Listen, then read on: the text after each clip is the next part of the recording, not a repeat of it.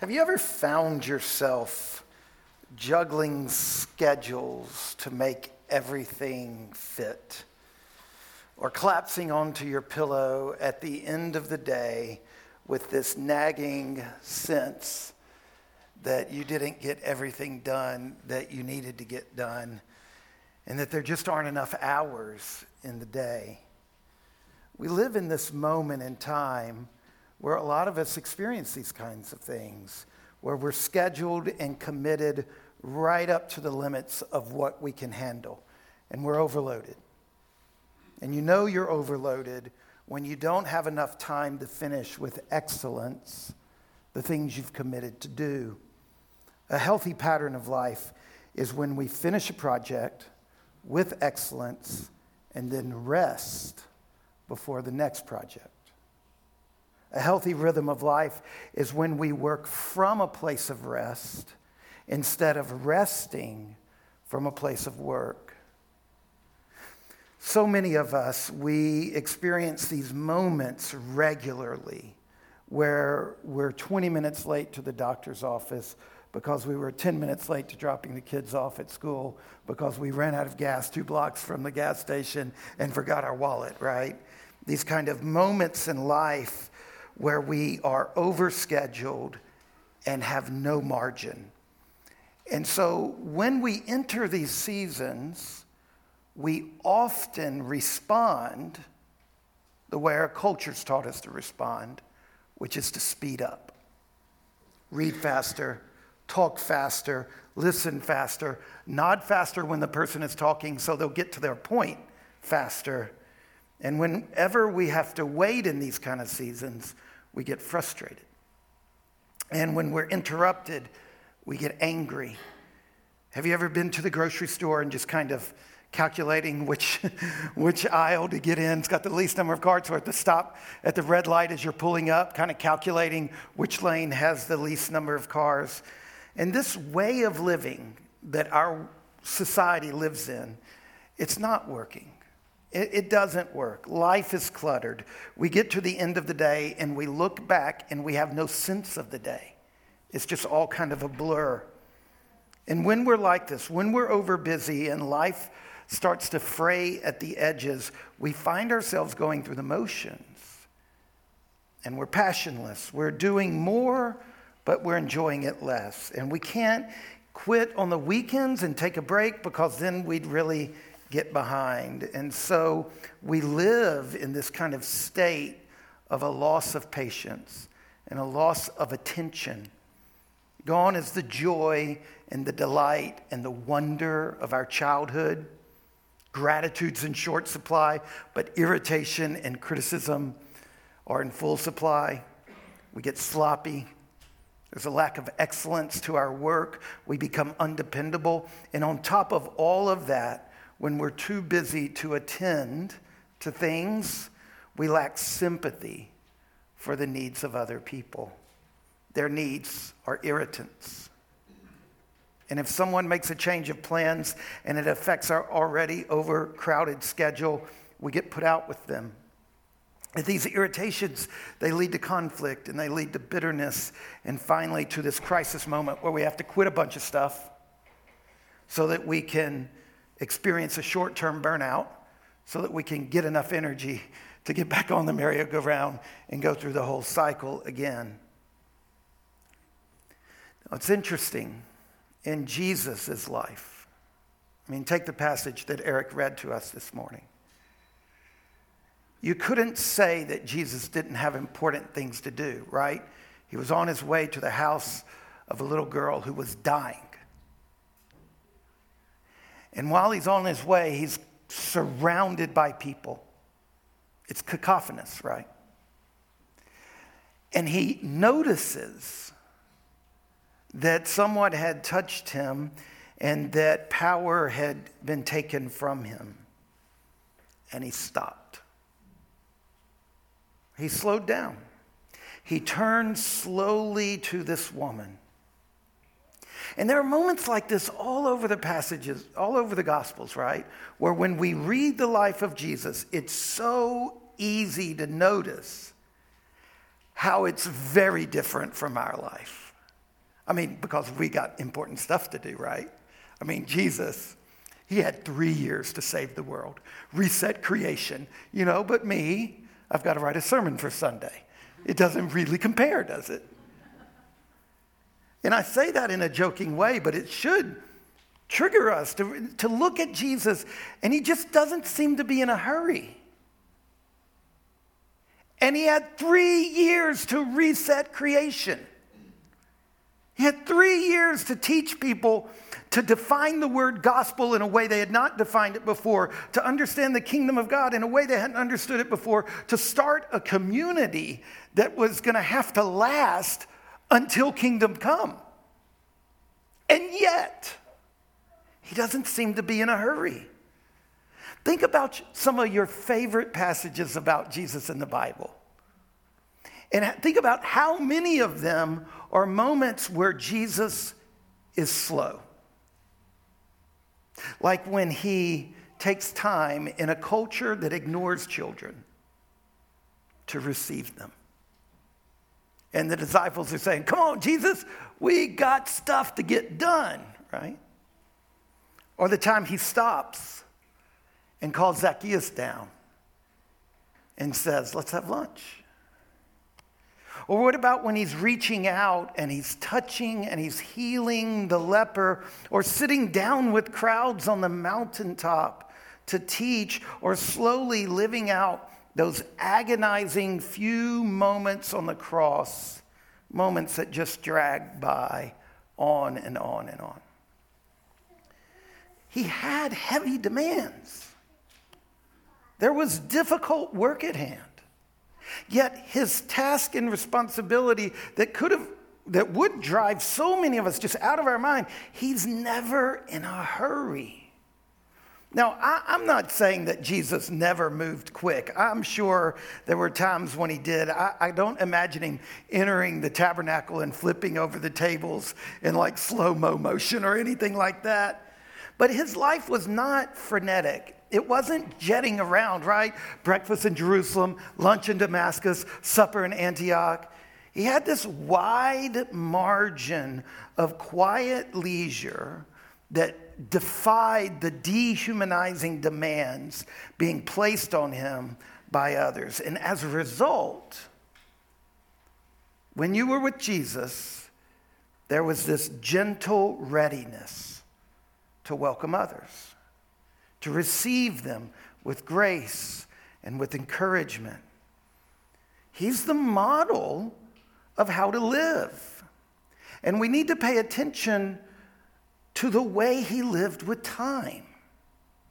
Look, if you're a Christian, the three primary ways that your life should differ from those around you who are not Christians is what you do with your body when it comes to sex, what you do with your money when it comes to tithing, and what you do with your time. Money, sex, and time. These are the fundamental markers of what people who are walking with the Creator, of the way they are out of step with our world right now. How can we become like Jesus? How can we become people for whom the clock is not a slave master? People who are marked by a calmness of spirit and patience and joy and alertness. Would you have even noticed if that woman had touched the hem of your garment? alertness to what God is doing around us. I'm not saying, again, that Jesus never moved quick. And, I, and I'm not saying that you need to purge every aspect of your life that has hurry in it. The problem is, we have taken those hurry seasons of our life that are legitimate and let them become the default DNA we live all of our lives. Some of us have jobs where efficiency is critical to the job, and optimizing is. But when you let that become the way you move through life, there's a problem because you don't look like Jesus. So, how can we live in this culture that's demanding we optimize, demanding that we're efficient, that's demanding that we kind of time is money, so speed up and there's more of it. But in the Bible, love is slow, so speed up and there's less of it. How can we become more like Jesus so that we become the friend of time instead of the slave of time? This is our series for Lent. This is our series between now and Easter. In the lead up to Easter, we're going to take this huge thing in our life, time, and we're going to see that in the Bible, God gives us wisdom so that time can be redeemed because it's fallen, it's broken. And Jesus came to redeem it like he came to redeem everything else. And we have to learn from Jesus how to live with time in such a way that we are not enslaved to time, but we're the friends of time. Now, in order to do that, what I'm going to do this Sunday is point out the three fundamental teachings in the Bible about time, kind of a theology of time. And then over the next four weeks, we're going to take these three teachings. Next week, we're going to apply it to the whole life. Our bishop, Bishop Alan Hawkins, is going to be with us, and he's going to preach on how we can be faithful with a lifetime. And then I'm going to take a day, and then a week, and then a year, and we're going to see how the Bible talks about our relationship to time in all four of these places over the course of our life, over the course of a day, over the course of a week, and over the course of a year. But this morning, we're going to start by laying the foundation, the root teachings of the Bible about time that we need to know if we're going to be timeful, faithful when it comes to time. The first one is this time is a gift from God. Ecclesiastes chapter 3. This was our passage, our Old Testament passage this morning. Listen to it. For everything there's a season and a time for every matter under heaven a time to be born and a time to die, a time to plant and a time to pluck up what is planted, a time to kill and a time to heal, a time to break down and a time to build up, a time to weep and a time to laugh, a time to mourn and a time to dance, a time to cast away stones and a time to gather stones together, a time to embrace and a time to refrain from embracing, a time to seek and a time to lose, a time to keep and a time to cast away, a time to tear and a time to sow, a time to keep silence, and a time to speak, a time to love, and a time to hate, a time for war, and a time for peace. The point of the poem is that God has made the universe in such a way that there is appropriate time for everything. Time is a gift from God. It's one of God's created things. He created time. Time is God's creature. We see this on the first page of the Bible. In Genesis chapter 1, verses 3 through 5, we see that the first finished work of God is the day. The day is God's first creature, something wondrous and mighty in his hand. Time is God's invention. When he created the world, over and over, he would stop, take time, look at what he's made, and declare, it's good. That includes the creation of time. Time is one of God's good gifts. Do we look at it that way? Do we wake up and feel the gift of time. No, for too many of us, time is an enemy and it makes us frantic. We, we take time for granted, we treat it like a tool. We take courses in time management.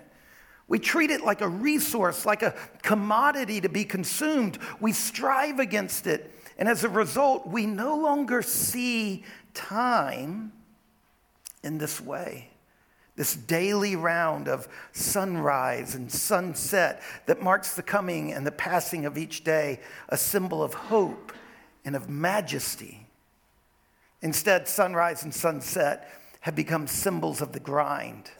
One of my favorite TV shows is Bosch, and Bosch has this, this kind of cinematography where quite frequently they'll do this like quick montage of the sun rising and setting. And like so many of TV shows and movies today, they use that montage to communicate to the viewer despair, the grind. It's a long way off from Psalm 136, verse 7. It was God who made the great lights, whose love endures forever.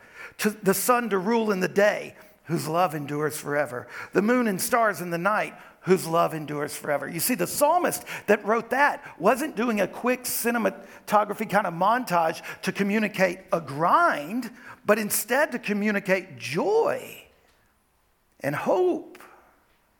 We need to embrace time as a precious gift from God. Time is not our enemy. When you are relating to time as if time is your enemy, you've fallen into the fallenness of time. Because if you look at a gift I give you and you see that gift as your enemy, do you see? God made time as a gift of love. It was his first creature, his first creation of love. He said it was good. We live in a society that's desecrated God's gift of time. We desecrate God's gift of time in three primary ways today by being over busy, being in a hurry, and being distracted. Some of you struggle with one, some of you struggle with another, some of you are like batting a thousand, right? so, but these three things being over busy, too frequently in a hurry, or so distracted that you're kind of numb through life. Any of these moves, they are moves to desecrate the gift of God. We have a huge need to learn to receive God's gift and to stop wrestling with time as if it's our foe. And when we do this, we can trust that the time God gives us will be adequate for the work and the rest and the delight of, of humans. Look, I'm not trying to pile shame on you if, if you're like one of these people that's worn out by time. I'm trying trying to point out to you that time is a gift that's been broken by the fall, and the redemption of Jesus applies to it. Just like it applies to our bodies, just like it applies to the spiritual forces, just like it applies to so many things, Jesus died on the cross to redeem time and offer us a way into the life where time has been redeemed. Just like He's offering us a way into the life where our bodies can be pure, or into the life where we're not bound by greed when it comes to money. So, how do we do this? This fundamental thing in the Bible that time is fundamentally a gift. How can we get to a place where we have a redeemed relationship with it? And instead of it being a slave master, it becomes a beautiful place of love. How do we get there? Well, the second fundamental teaching in Scripture about time is this time is structured by God. Look at Ecclesiastes chapter 3, verse 1. For everything there is a season and a time for every mo- uh, matter under heaven. Look, what I mean is, in order to ha- become friends of time, that's what you want to do with a gift from God, right? You want to relate to it as a good thing, you want to see it as a friend, as a gift. In order to become friends of time, we have to stop trying to manage and control time and learn to receive time on its own terms. That's the point of the poem in Ecclesiastes chapter 3. God has made for everything a season. To receive the gift of time, we have to receive it on its own terms. We can't change it. We can't try to change it. We have to accept the nature of time. And that the nature of time, this is going to sound kind of esoteric, but stay with me for just a moment. God made time to be an undifferentiated, not to be an undifferentiated quantity. See, our, our watches, our clocks make time undifferentiated.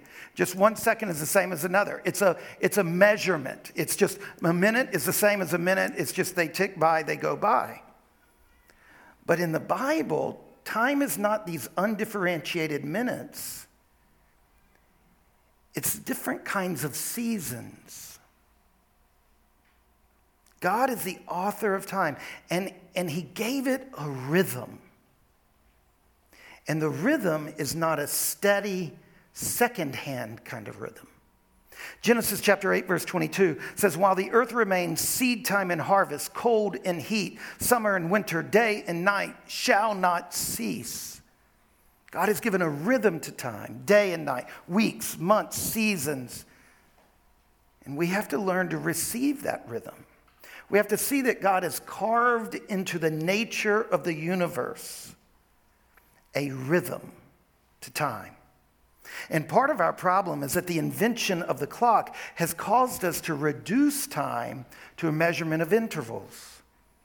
And the result is that we approach time as a commodity, as a thing to be leveraged, as a thing to wrestle, instead of receiving time. For everything, there's a season. He's made everything beautiful in its time. What would it look like for you to wake up in a day and receive the day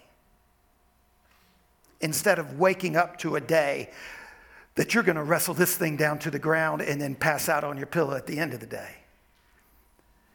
These are two very different relationships to time. And, and the deal is that our schedules are partly to blame, but the real issue is the disposition of our hearts.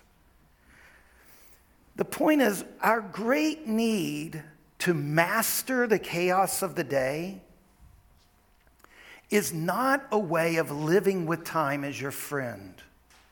We need to learn to become friends of time. And, and God gives us a lot of wisdom in Scripture for how to do this. We need to learn to receive time as a gift. We need to learn to inhabit the seasons of time. And third, a third critical teaching of Scripture. And this week, all we're doing is laying the foundation. And in the four weeks ahead, we're going to look at how to put this into practice so that we can walk through a crowd like Jesus and have space for people, and space for our own souls, and space for God. The third foundational teaching time is a gift, time is structure. The third foundational teaching is that time is holy. Did you know the very first thing in the Bible declared holy is time? Go back to Genesis chapter 2. Let, let, me show you. This is the very first time the word holy comes up in the Bible. Genesis chapter 2, verse 1. Thus the heavens and the earth were finished, and all the host of them. And on the seventh day, God finished his work that he had done, and he rested on the seventh day from all his work that he had done. So God blessed the seventh day and made it holy. It is the very first use of one of the most important words in the Bible. It's very hard to imagine a more important word in Scripture than the word holy. It's definitely up there. Holy. What other word leads us into the majesty and mystery of God? And God is the author of this book. And when he introduces a key idea, a key theme, a key reality, he introduces it in a careful way. It's like if you're trying to have a very important conversation with somebody you really love, and you know there's this thing you got to get out there. You know that you're going to have to be careful in how you bring it out. How does God bring out this word holy? He brings it out first by giving time the quality of holiness. Now, not only is that impressive just from a literary standpoint, the first time a theme comes up, it's also impressive if you compare this to other religions. When we read the other religious texts that were written around the same time as the Old Testament, you notice that this is a very different use of the concept of holiness. In these other texts, after the God makes heavens and earth or whatever, he creates a holy place, maybe a holy mountain or a holy spring, where some place where a sanctuary can be established. But in the Bible, the first holy thing is time.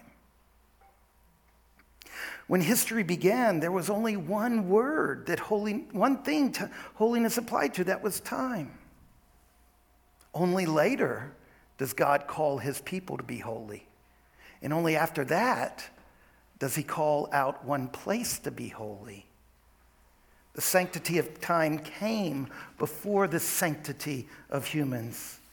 And that came before the sanctity of any object. And remember in the Ten Commandments, the term holy is only applied to time. One of the ways that modernity is ravaging us is it's calling us to forget all of this deep truth in the Bible about time.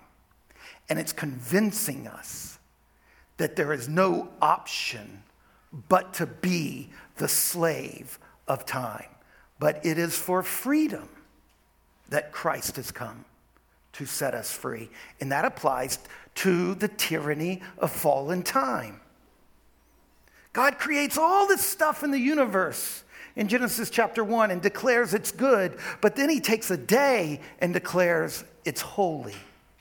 God had a claim on time because it was God's creature this shows us that there's an ethical dimension to time. This shows us that this third foundational element of the Bible when it comes to time, that we've got to learn as we move forward and try to live better in our days, in our weeks, in our years, in our lifetimes. We've got to know that time is time. We're in some other relationship with it than that of friendship. We're in the fallenness of time. We've got to learn that time has a structure by God, and we need to learn from God's structure how to structure our times. And we need to know that time is holy. And what this shows us is that when we are slaves to time, it is not only psychologically harmful, it is morally wrong. It is a thing God sent his son to redeem us from. The whole heart of this series of messages is that the real problem with over busyness or ubiquitous hurry or distraction, the real problem is a heart problem. And that our Lord loves us so much, He came to deliver us and He came to set us free. He came to order our hearts. That beneath our time problem is a disordered heart problem. And, and I'm, I'm not saying that's your fault. Like so many of the other places, we're wrapped up in evil. So much of it we don't choose. We just get landed in, right? Who chooses to have a disease that's ravaging their body, right? Who chooses so many of the hurts and pains and sins and struggles in our life? We don't, most of them we don't choose. Most of them, the powers have gotten a hold of us. And so we need to cry out to God Help me live with my body as a gift from you. Help me live with money as a gift from you. And help me to live with time as one of your good gifts.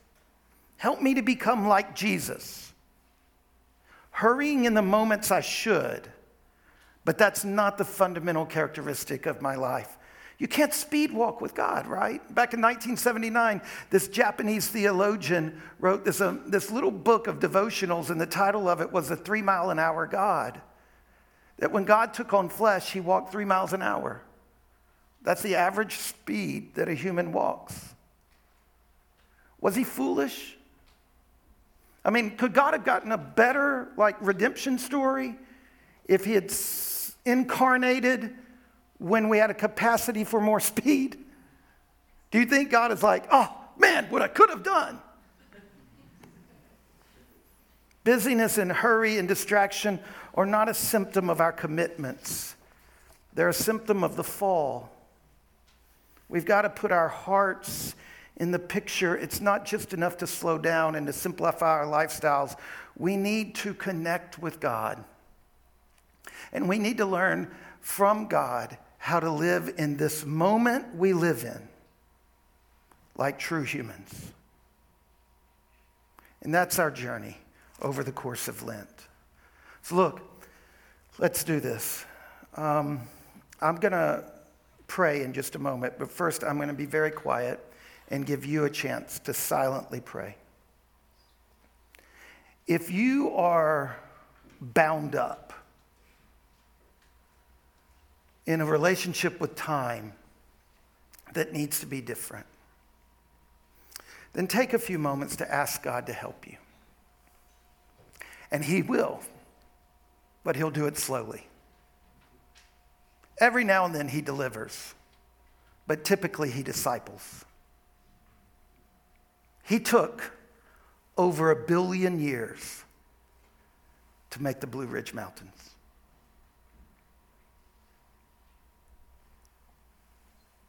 Clearly, God doesn't mind going slow. So pray this and look to Lord for help, the Lord for help. And let's give him these 40 days to see some of what he can begin to do in our lives.